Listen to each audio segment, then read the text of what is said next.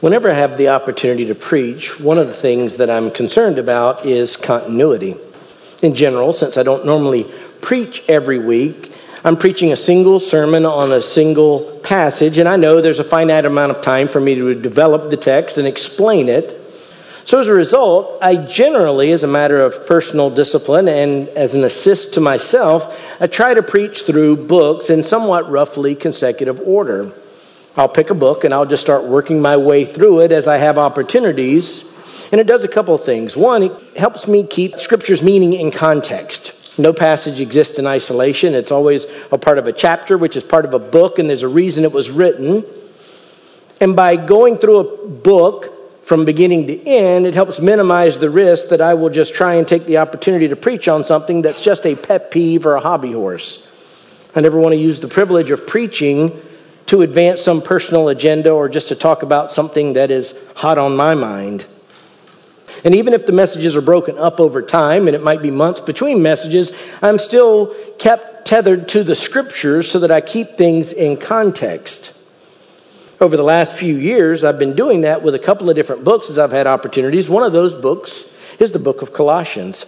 In fact, two weeks ago, when I had the opportunity to preach, I, I talked about church membership in the context of Colossians Colossians chapter 3, verses 15 to 17.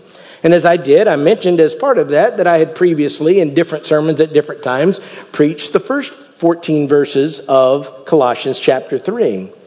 So as I was preparing to preach today, it made logical sense since I just was preaching in Colossians and that I've preached the first 17 verses, verse 18 would make sense to go there next. And then I read the passage. And my heart sank and I looked at a few verses and I said, I don't know that I want to go there. If I'm honest with myself, I wanted to skip those verses. But I remembered, I truly did remember a verse that I heard when I first started teaching years ago 2 Timothy 1 7. For God has not given us a spirit of timidity, but of power and love and discipline. So I decided not to be timid and continue to press on in Colossians chapter 3.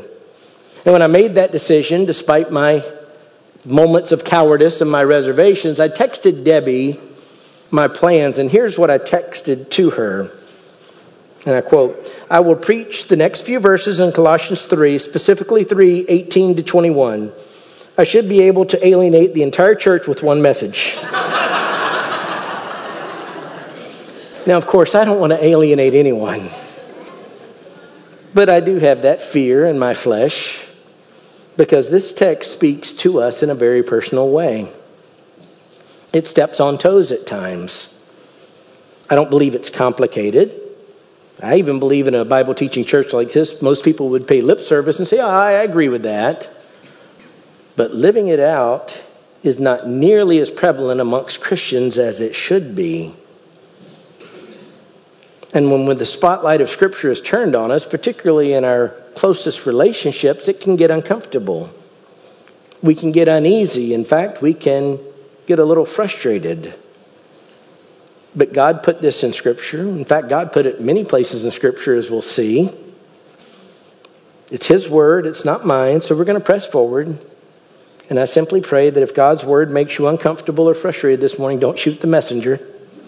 Take it up with Him. So, what is this issue I'm so cautious about addressing is the Christian family, the roles of Christian wives and Christian husbands and Christian children and Christian parents. Our text, Colossians 3 18 to 21, provides a simple snapshot of what God expects for every Christian family. These aren't suggestions, these aren't tips for how to have a happy home, these are commands of the Lord.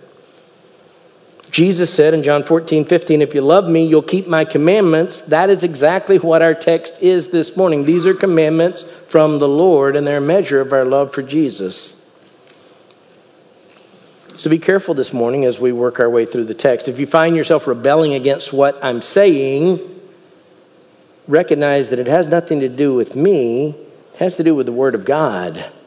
And you've got to be careful because if you're rebelling against the word, it doesn't speak well of where your heart is at the moment in your love for the Lord. So I'm going to remind us all the context of this letter very briefly, and then I'm going to give a few disclaimers because of the nature of the topic, and then we're going to dive right in. Colossians was written by the Apostle Paul to a church in a small, insignificant, from any geopolitical sense, town named Colossae, and Paul was writing from prison in Rome. The church in Colossae was doing well, they were growing and learning, but the founder of that church, a man named Epaphras, had traveled all the way to Rome. It's a lengthy journey because he was concerned about false teachers impacting and negatively harming the church. And so the Apostle Paul, with his apostolic authority, wrote this letter for the encouragement of the believers, but also the protection of the church. And he certainly has a lot in there telling them what they're doing well and how he's praying for them. He talks to them about Jesus and what they have and the fullness of their salvation so that they wouldn't be distracted by false teachers preaching a different gospel. And then in chapter 3, he begins to talk very practically about living out the Christian life in a variety of ways in terms of how we think, in terms of how we avoid sin, in terms of how we interact with other believers, and here in verses 18 to 21, how we act in the home. Paul is going to apply basic truths that apply to everything in life and apply them to our familial relationships as Christians. I believe the connector is Colossians 3, verse 17, the last verse that I preached on last time. It says, Whatever you do in word or deed, do all in the name of the Lord Jesus, giving thanks through him to God the Father. And whatever you do in word and deed includes your family. Paul's going to challenge us to live this out, not just amongst other believers, not just here amongst the body of Christ, but to live it out in our homes. So, now a few disclaimers. First and foremost, this passage is instruction for Christians, for believers. Certainly, God's word addresses his plan for marriage and families. But this text is about the unique responsibilities of believers. This isn't a blueprint for laws and rules we need to apply to marriages in America. Rather, Paul is not addressing society at large, he's addressing us personally as believers and how we run our households. If you're not a believer and you're visiting this morning, these words will sound strange because they're counterintuitive and they're nothing like what the culture says. In fact, even if you wanted to, you couldn't apply these on your own because the problem for you is not your family structure and your family relationship. The problem is you is you're estranged from God God is holy, and our sin separates us from Him. But Jesus Christ came and died in the place of sinners. He paid the punishment for sin for all who would place their faith in Him so that we might have newness of life. If you're not right with God, repent of your sins, accept the free gift of salvation in Jesus Christ. Then you can worry about applying Scripture to family and everything else. But if you know Jesus, this text is for you. Second, this is not an exhaustive treatment of every nuance of every family. Paul gives very direct instructions, I believe, to every member of the household. They're very clear and they're very direct, but I could preach a sermon on any one of these topics, and in fact, books have been written about each aspect of this. It's not possible in a single sermon to be exhaustive. Paul wrote a letter and he gave a snapshot, he gave an overview, he gave general principles, and that's what I'm going to try and do this morning. Yes, there is more to be said, we just don't have time to say everything. Third, I'm well aware before I start that each and every one of us has failed already in these areas. There is no wife, no husband, no child. There are no parents who have fully done what is in that text. Please don't despair. Even if you've blown it, even if you feel like there's no hope, you're not condemned in Christ, but you must repent and change beginning now.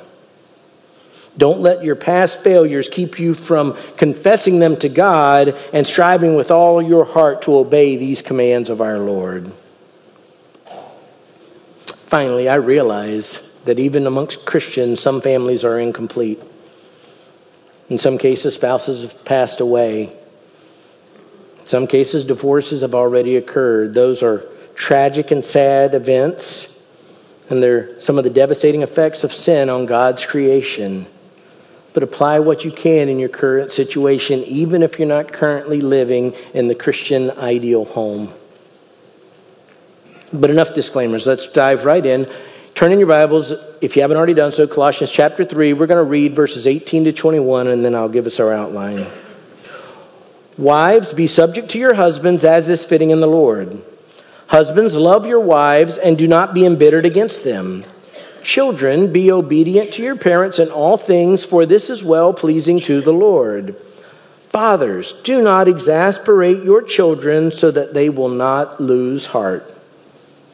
These are rapid fire commands, but I believe they give us God's foundations for a Christian home, and so I'm going to present it that way. And there are four foundations.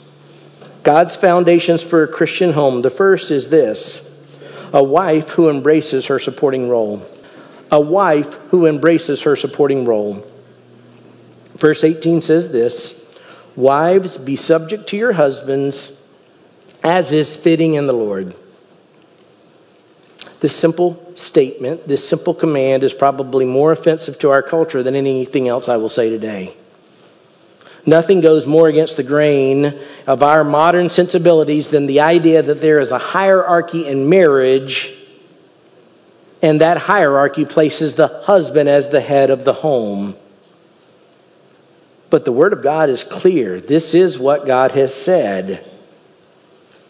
Even as we wander into this, it's a requirement for everyone, including women, to think what's already been said in Colossians 3 2. Set your minds on the things above, not on the things that are on earth. We have to think biblically, not culturally, when we approach these issues. But Paul is saying something very direct. Wives, be subject to your husbands. I've said over and over, this is a thus saith the Lord statement. This isn't how to have a happy home, this is how to please God. And obviously, this is addressed to married Christian women, and the command is in a special, in a specific way. It says be subject to, but really what it means is you make yourself subject to. You make yourself submissive to the authority of your husband. It is your duty and responsibility as a Christian wife to prepare your heart to be submissive, to be in subjection to. Means to place yourself under another person's authority. In this case, in the Christian view, it is your husband. That's God's created order in the home. The husband is the head of the household, and the wife is his support and helper. Now, this wasn't just some unique cultural statement that Paul made to a city in modern Turkey 2,000 years ago. This is part of the created order as is clear from Scripture. In Genesis chapter 2:18 we read this, then the Lord God said, it is not good for the man to be alone. I will make him a helper suitable for him. And the text makes it clear that there were no animals, there was nothing else in the created order that was a suitable helper. And so God fashioned a woman out of the man. And we read beginning in verse 23 of Genesis 2 the man said, This is now bone of my bones and flesh of my flesh. She shall be called woman because she was taken out of man. For this reason, a man shall leave his father and his mother and be joined to his wife, and they shall become one flesh. God created woman to be the perfect helper to man, and this was the basis on which God Himself created the institution of marriage. Now, the fall destroyed many things in Genesis chapter 3, but it never changed God's plan for marriage. Jesus made that abundantly clear in Matthew chapter 19, beginning in verse 4. And he answered and said, Have you not read that he who created them from the beginning made them male and female? And said, For this reason a man shall leave his father and mother and be joined to his wife, and the two shall become one flesh. This isn't some new invention of Paul. This ties back to the created order. And Jesus affirmed that that still applies even though the fall has occurred. Paul elsewhere said in 1 Corinthians 11:3, "But I want you to understand that Christ is the head of every man, and the man is the head of a woman, and God is the head of Christ." Further down in the same chapter, verses 8 and 9 For man does not originate from woman, but woman from man. For indeed, man was not created for the woman's sake, but woman for the man's sake. So I get it. Society rejects all of that, but that is the truth of the Word of God. So the duty of a Christian wife is to be subject to their husband's authority as part of the created order. That's God's expectation for you. That's God's plan for you as a Christian wife. It's what God demands. Now, society rebels against this for a variety of reasons. Number one, it rebels against everything from the Word of God. But it has this idea that we're saying that women are somehow inferior, which could not be farther from the truth. Before God, men and women are of equal worth. Paul, who gave this command, also stated this foundational truth. Galatians 3 26 to 29. For you are all sons of God through faith in Christ Jesus. For all of you who were baptized into Christ have clothed yourselves with Christ. There is neither Jew nor Greek, there is neither slave nor free man, there is neither male nor female, for you are all one in Christ Jesus. And if you belong to Christ, then you are Abraham's descendants, heirs according to promise. A woman is of infinite worth. A hierarchy instituted by God in no way implies inferiority. In fact, He sent His Son to die for women just like men. And before the Lord, we are the same in terms of our forgiveness and our righteousness. But that doesn't change that God did make men and women, and He gave us different roles. And in a Christian home, there is a hierarchy and an order. Wives, be subject to your husbands. Now, again, this is limited. My wife Debbie isn't required to be submissive to somebody else. Her submission to me is part of our covenant relationship before God. But it's clear the Word of God requires wives to recognize their supporting role in the family. How does that play out in a Christian home? The husband does have the final authority. A wife, by all means, should lovingly make her views known. She is her husband's helper. He needs your input, he needs your wisdom. He needs to listen to you. A Christian wife has unique skills and talents and abilities given to her by God, but they're not to be used as a free agent. They're to be used under the authority and then with the guidance of her husband for the betterment of their family. She is on the same team as her husband, but ultimately, borrowing our sports mindset, he's the captain. I understand this is hard. If we submit to anyone, we're vulnerable we feel at risk. But understand the duty to submit is not something unique in Scripture to women. Every one of us has to submit in different ways. We're required to submit to the government, we're required to submit to our employers. As members of this church, you're required to submit to the elders. Wives, when you submit to your husbands, when you make yourselves subject to their authority, you're following Christ's example. Jesus was the God man walking on the earth, and yet while he was on the earth, he willingly submitted himself to the Father's will. When you submit, when you recognize the God given authority over your life is your husband within the home, you're following the example of Jesus. You're trusting God. I think that's why Paul goes on to say, Wives, be subject to your husband as is fitting in the Lord, because this is a spiritual activity. Your submission to your husband is pleasing to God. It's what he wants for you, it's what's best for you. I believe that's why this command is not found in one place in Scripture, it's found in multiple places. We already read in Ephesians 5, but I'll read again verses 22 to 24. Basically, that whole section that I read this morning in Ephesians is a parallel, expanded version of what Paul wrote to the church in Colossians. Ephesians 5 22 and 24. Wives, be subject to your own husbands as to the Lord. For the husband is the head of the wife, as Christ also is the head of the church, he himself being the Savior of the body. But as the church is subject to Christ, so also the wives ought to be to their husbands in everything. There is no area where the church has the freedom to rebel against the authority of Christ, and that's the same way within the home. It's a comprehensive duty, it relates to everything in your life. Just as you submit to the Lord, you're also to submit to your husband and his authority. And this applies even if your husband is failing in his role.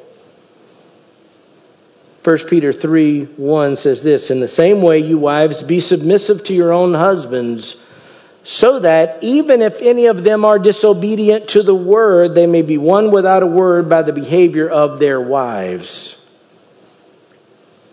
And this isn't just about actions, it's about how you view your husband, it's about your heart. That's why Paul, I believe, at the end of Ephesians 5:33 concludes it this way Nevertheless, each individual among you is to love his own wife even as himself, and the wife must see to it that she respects her husband. Now, there's only one exception to this comprehensive duty. If your husband were to ever tell you to sin, then you would respond like the apostles did in Acts 5:29. But Peter and the apostles answered, "We must obey God rather than men." But other than that, you have to willingly accept that God's placed you in the home and He requires you to submit. Wives, you can do this. As hard as it may be, as challenging as your circumstances may be, you're empowered by the Holy Spirit. If God commands you to do something, He gives you all the tools that you need to do it if you're walking by the Spirit. There's a promise in 2 Peter of how comprehensive the equipping for all of us, but this would include wives, is in Christ. 2 Peter 1, beginning in verse 3 Seeing that his divine power has granted to us everything pertaining to life and godliness, through the true knowledge of him who called us by his own glory and excellence, for by these he has granted to us his precious and magnificent promises, so that by them you may become partakers of the divine nature, having escaped the corruption that is in the world by lust. Wives, God gives you His power through His Spirit. He gives you His promises and His word to guide you, and He will enable you to subject yourself to your husband because that's the God ordained authority. Let me suggest to you, ladies, if you've been praying that you would have a godly household, it will not happen if you're not willing to submit to your husband as is fitting in the Lord. Now, to every husband here who's been cheering on the inside saying, Preach it, I have a caution for you. Because now the spotlight is turning to you. God's foundations for a Christian home one is a wife who embraces her supporting role, but two, a husband who loves sacrificially and gently. Verse 19 says this Husbands, love your wives and do not be embittered against them. This command is just as authoritative of what was just given to wives. Husbands, love your wives. This is far beyond the general duty we have to love one another. Second greatest commandment is to love your neighbor as yourself. This goes beyond that. And even though it's in the context of a Christian marriage, it goes beyond romantic love or even best friend kind of love. This is the type of love that Christ had for the church. This is a selfless, comprehensive love that recognizes our wives are not just our partners in life, but they're our sisters in Christ who deserve our honor and protection. This is an ongoing duty for every Christian husband that never stops. And hear me carefully, it has nothing to do with how your wife acts towards you.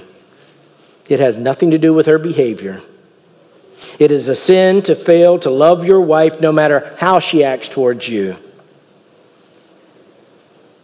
Part of the reason I read Ephesians 5 because it's intriguing that of all the things that he does, Paul, three different times in one chapter, in one portion of the chapter, says this same thing Husbands, love your wives. Ephesians 5:25 Husband love your wives just as Christ also loved the church and gave himself up for her. Ephesians 5:28 So husbands ought also to love their own wives as their own bodies. He who loves his own wife loves himself, for no one ever hated his own flesh, but nourishes and cherishes it just as Christ also does the church. The beginning of 533 Nevertheless, each individual among you also is to love his own wife even as himself.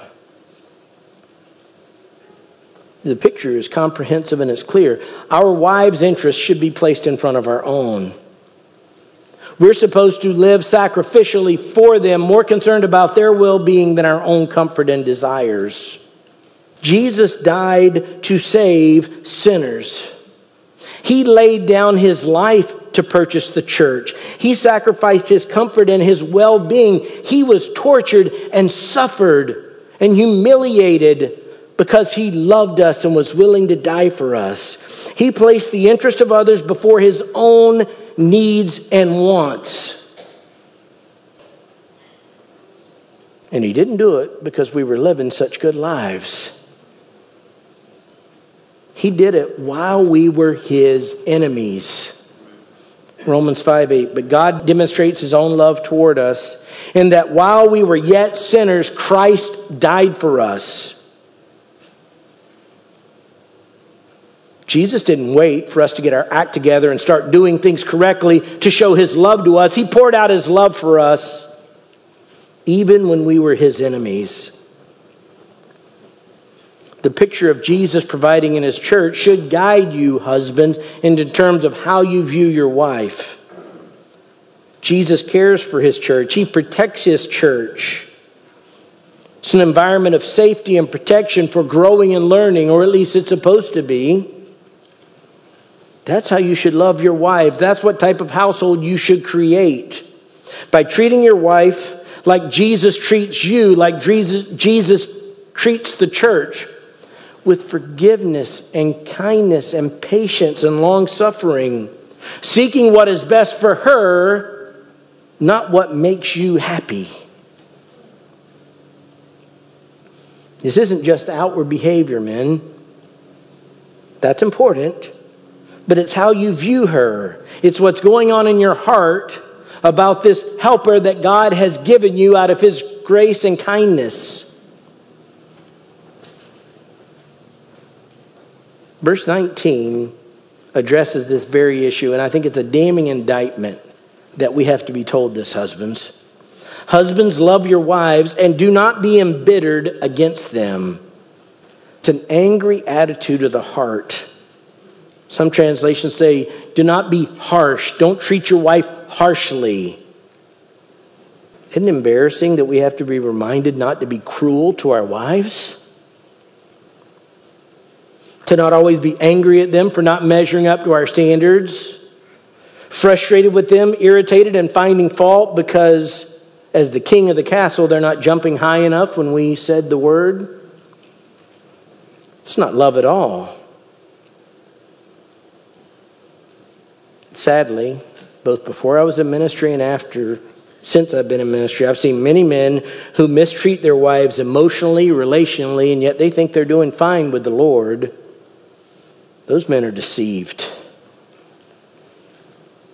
1 Peter 3 7 says this You husbands, in the same way, live with your wives in an understanding way as with someone weaker, since she is a woman, and show her honor as a fellow heir of the grace of life, so that your prayers will not be hindered.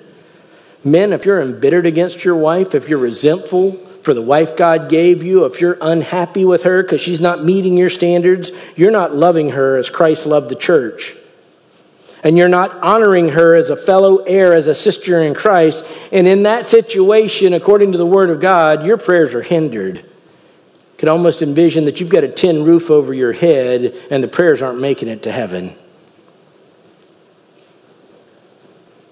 There are probably many men in this church right now who should be a lot more afraid of God's hand of discipline for how they dishonor their wives. But God is not mocked. Hebrews 4:13 says, "And there is no creature hidden from his sight, but all things are open and laid bare to the eyes of him with whom we have to do." You can fool people here on Sunday, but you're not fooling your wife, and you're not fooling God. Can't tell you the number of times in counseling I've seen men sitting across my desk berating and talking bad about their wives lamenting that their wives won't submit and won't do what they want. And of course, if I was talking to the wife, I would tell her, submit. But these men are so angry. They're slandering their wives, they're running their wives down. I can see that they're embittered. They're verbalizing what's in their hearts, but they're complaining about their wives, and they've completely missed the hypocrisy that is clear to anyone. They have a log in their own eyes because they're embittered against their wives and they're not loving them, but they think the issue is the speck in their wife's eye that they call submission. They needed to show their wives love and gentleness, but they were just full of anger and bitterness. I'm not trying to condemn all the husbands at Lakeside. But I do want some of you to wake up. You've got to realize the seriousness of what's occurring. I want to say this as lovingly and firmly as I know how. It doesn't matter how far short of God's standards your wife falls in your eyes.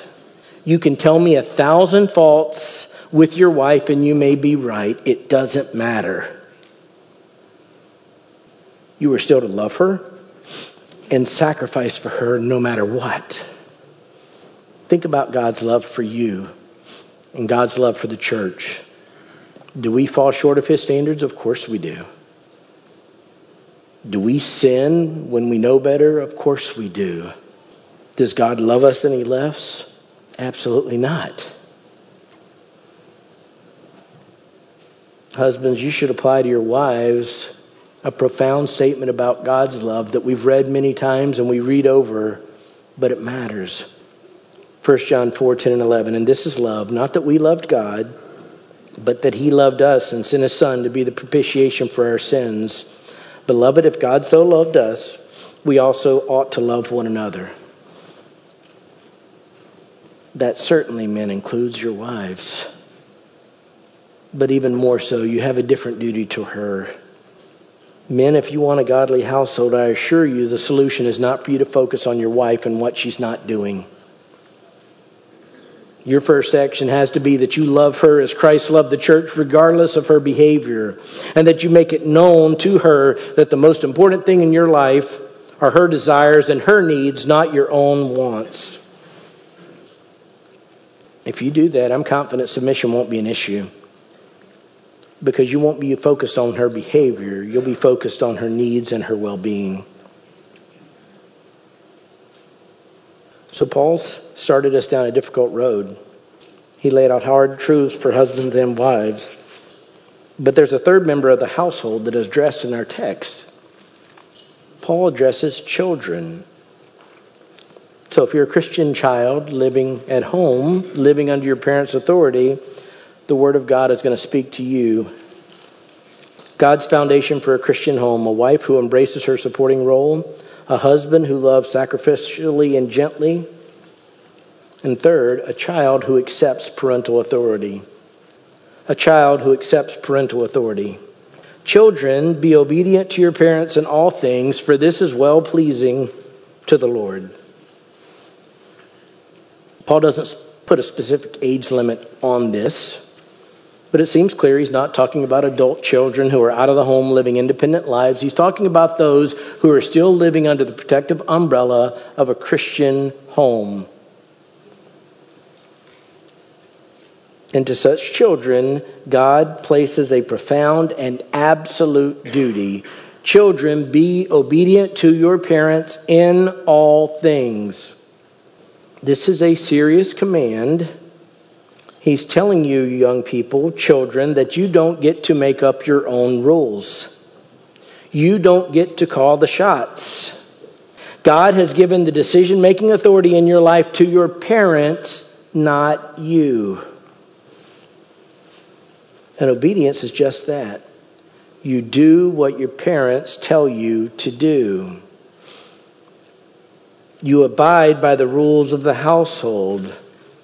When your parents say don't, you don't. When your parents say do, you do.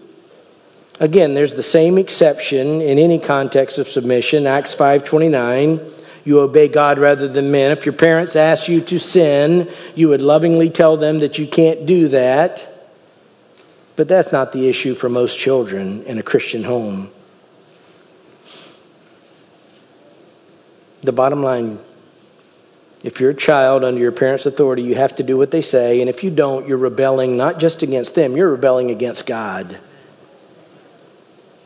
Again, this is not some cultural thing that was unique to this particular church. This is a part of the created order. This is built into the fabric of how God created the family. That's why it's a part of the Ten Commandments. Deuteronomy 5:16 Honor your father and your mother as the Lord your God has commanded you that your days may be prolonged and that it may go well with you on the land which the Lord your God gives you. And Paul makes it clear the application of this in the modern Christian household because in Ephesians 6 he incorporated it into his command. Ephesians 6 1 to 3. Children, obey your parents in the Lord, for this is right. Honor your father and mother, which is the first commandment with a promise, so that it may be well with you and that you may live long on the earth.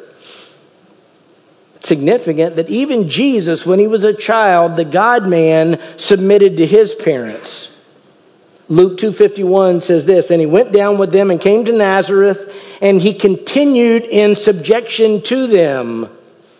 And his mother treasured all these things in her heart. Young people, please listen to me. I pray that you're serious about Jesus. I hope you go to youth group and to Sunday school classes, and I hope you love your Christian friends. And I'm excited if you go to winter camp and if I see you at summer camp. And I'm excited if you want to be a part of missions trips. Those are all wonderful things. But more than anything, I want you to please God with your life. And there is no easier measuring stick of your love for the Lord than whether you will be willing to obey your own parents, particularly when you don't agree with their rules. Do you sneak behind your parents' back and download apps that they said you can't use? You're sinning against God. Do you disregard what your parents have said and secretly communicate with a boy or girl you're like, even though your parents said don't do that? You're sinning against God. Do you smile to your parents' face and say, I will, even though in your heart you're saying, as soon as you're gone, I won't? You're sinning against God. This is serious. It's not a trivial thing.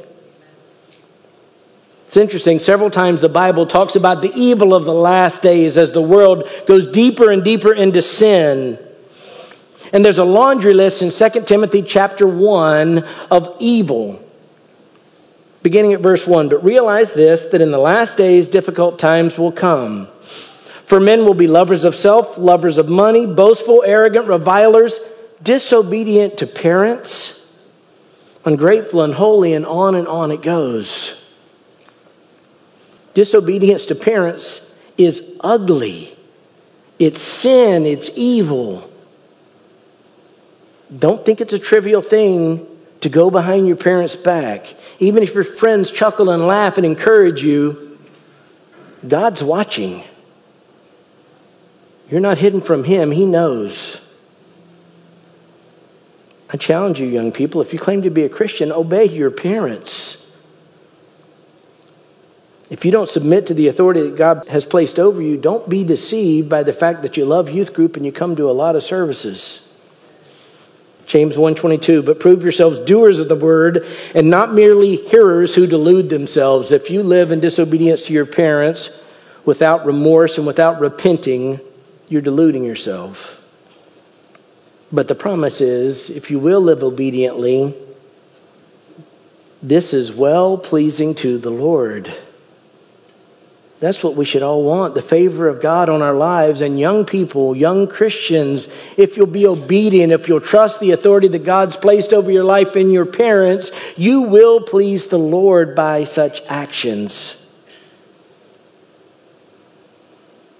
I saw well pleasing to the Lord, and it reminded me of the statement when Jesus came up out of the waters of baptism, Matthew 3 17, and behold, a voice out of the heavens said, This is my beloved Son, in whom I am well pleased. That's good company to keep, children. But parents, especially fathers, but parents, you can make this issue of obedience easier for your children by your approach to them, and that leads to the final foundation. God's foundations for a Christian home. A wife who embraces her supporting role, a husband who loves sacrificially and gently, a child who accepts parental authority, and fourth and finally, Parents who care about their children's hearts, not just their behavior. Parents who care about their children's hearts, not just their behavior. Verse 21 says this Fathers, do not exasperate your children so that they will not lose heart. This is a very important point. And certainly, if a wife is living in submission to her husband and a husband is loving his wife as Christ loved the church, the warnings of verse 21 won't be as relevant because I'm confident you're walking with the Lord, you won't have this problem. But it's here for a reason because not every parent is doing what they're supposed to do. Far too many children in Christian homes have experienced what is forbidden by this text. Fathers, do not exasperate your children. Now, again, I do believe fathers are responsible for the home, but this word is translated elsewhere parents, and so I think it's a duty of both husbands and wives, of both parents. But certainly the responsibility lies with the father, and sadly, quite often, it's the father who's guilty. The command is straightforward do not exasperate your children. It has the idea of provoking a child, of stirring them up in anger and frustration by the way you consistently treat them. No doubt, often in the area of discipline and how you run the household. Again, the parallel passage in Ephesians 6 says this in 6 4 Fathers, do not provoke your children to anger, but bring them up in the discipline and instruction of the Lord. So I want to be very careful with this because I don't want you to hear the wrong thing. It is the duty of every parent to instruct and discipline their children, period. Paul's not saying anything different. So let's think through this carefully. First, parents, we have to remember our theology. Children are not neutral, they're not basically good little people who can freely find their way. They're rebellious sinners. Romans 3:23 For all have sinned and fall short of the glory of God, that includes children. From birth, they're not good little angels, they're good little rebels. Psalm 58 3 The wicked are estranged from the womb. Those who speak lies go astray from birth. Babies are cute, toddlers are fun, but bound up in their heart is foolishness and sin. Proverbs 22 15 says this Foolishness is bound up in the heart of a child, the rod of discipline will remove it far from him. So, discipline must be a part of a child's life. If you leave a child to decide for himself he or she is a sinner, they will ultimately choose sin. So at times, it's inevitable that the direction and discipline that we do as parents will take the form of appropriate, non abusive physical correction. That's the Word of God. Proverbs 13 24. He who withholds his rod hates his son, but he who loves him disciplines him diligently. In fact, the picture of Scripture is that if you don't discipline your child, you're not treating them with love at all. Hebrews 12, 7 and 8 it is for discipline that you endure. God deals with you as sons. For what son is there whom his father does not discipline? But if you're without discipline, of which all have become partakers, then you are illegitimate children and not sons. So Paul is not saying in verse 21, never make your child unhappy. Don't miss here. He knows children need discipline and direction, and no child likes to be told no. There's a certain amount of challenge with a child, and so in no way is is Paul saying that we have to cater to and make sure that our kids are always laughing and happy because sometimes the shiny object that the kid wants has a hook in it and it will hurt him. But what Paul is talking about is how we go about this discipline and instruction of our children. He knows they need the discipline, but he doesn't want us to exasperate them. He doesn't want us to provoke them to anger. It's possible to be overly critical of your children, to be always on their case. I'm not saying you ever overlook sin, but it comes down to your heart attitude towards them. Certainly, you discipline your children, but you should also praise them and make sure they know they're being loved. Even the discipline isn't because you're angry with them, but it's because you want them to be what God wants. Spend time with them and have fun with them. Their only interaction with you should not just be the rod of discipline. It's easier at times as parents, and I've been guilty of this, we focus only on the negative and trying to conform behavior and lose track of the fact that these are little people created in the image of God. Yes, they're sinners and they need to be corrected, but they also need to be loved. If we only criticize, if we only find fault, kids can get a distorted view of themselves and what it means to be a child. Along the same lines, many kids are never shown any freedom at all with their lives. Everything is rules and regulations. Don't, don't, don't. Of course, we must have boundaries for our kids. This is a dangerous world. No boundaries is foolishness. But there's such a thing as overprotection. Children have to learn how to interact with a fallen world, certainly with your guidance, but if they're only ever on a leash, brought back into submission with the rod, it distorts their view not only of you, but of God. I remember when Debbie and I first came to Lakeside many years ago. Our oldest daughters were 10 and 8, and our youngest daughter was a newborn. And I remember Pastor Steve and Michelle saying to us, try and say yes as much as possible to your kids. Drawing on their own wisdom as parents, they were sharing with us everything can't be no. If we exasperate our kids through our anger and unfairness and rigidity, if we stifle them and push them, Paul warns us it has consequences. He says, Fathers, do not exasperate your children so that they will not lose heart. In other words, it's a danger that if you're too oppressive as a parent, if you're too overbearing, you can break your child's will, and not in a good way. They can become discouraged and depressed. Despite their best efforts, they may believe that it's impossible to ever have your approval or your love. They may comply, but it'll be with a broken heart. I read a compelling story in a commentary by R. Kent Hughes, a pastor, and I think it paints the picture well. It's a long quote, but Follow along with me. During much of my college years, I worked for a store which had a large part of the trade of the rodeo cowboys in Southern California. I learned there are two ways to break a horse. One is with the progressive use of a halter, bit, blanket, and saddle. Done correctly, this can produce a full spirited, obedient horse. Another way is sometimes used with especially difficult horses. The method is simple. The wrangler simply takes a 2 by 4 and knocks the recalcitrant horse to its knees. A horse, is said, can be tamed this way, but with great cost. You'll have a spiritless animal, an animal that, though obedient, will never be what it could have been. There are children who are like this. Their spirits have been broken. They are obedient, but something is missing. They have, to use Paul's words in verse 21, lost heart. They withdraw and keep it all inside, or they rebel when they get big enough. The results are painful either way. Parents, please don't let it be this way in your home. Discipline and love, not anger.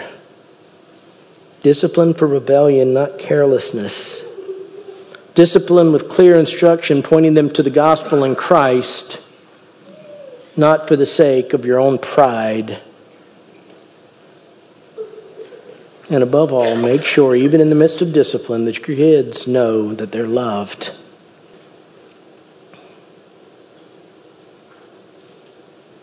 It's a hard text. I can't preach it without thinking of my failures on so many levels. In fact, I'd be surprised if there's anybody here who doesn't feel guilty. You probably fell asleep and missed it. Please don't let the conviction of the Lord pass.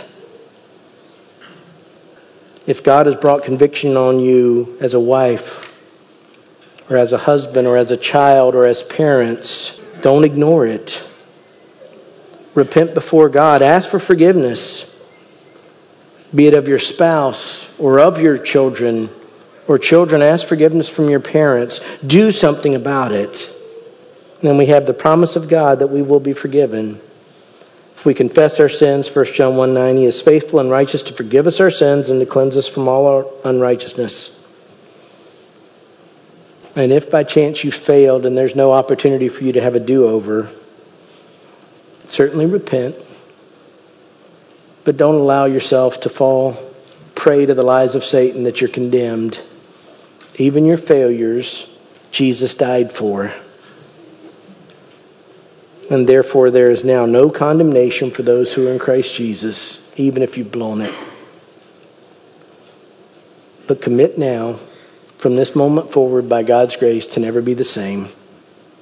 Please join me in prayer.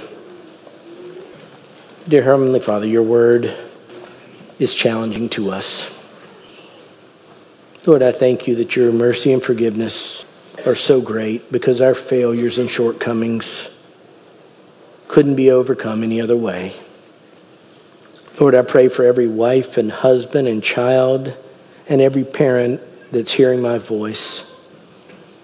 Lord, help us embrace the roles you've given us. Lord, where we failed, help us truly repent and turn away from it and purpose to obey. And Lord, for those we've hurt, help us ask for forgiveness. And I pray, Lord, amidst the body of Christ, that forgiveness not only would be asked for, but it would also be freely given, just as you've forgiven us. And Lord, I pray that you would change us. I pray that the families at Lakeside would be different. That we would conform our families and our homes to the image of Christ so that a lost and dying world would see through how we conduct our homes that Christ has made a difference. Lord, for good marriages, I pray you protect them from the evil one. And Lord, for those marriages that are struggling, I pray that your instruction today might bring about repentance that's necessary to honor you. Lord, we love you.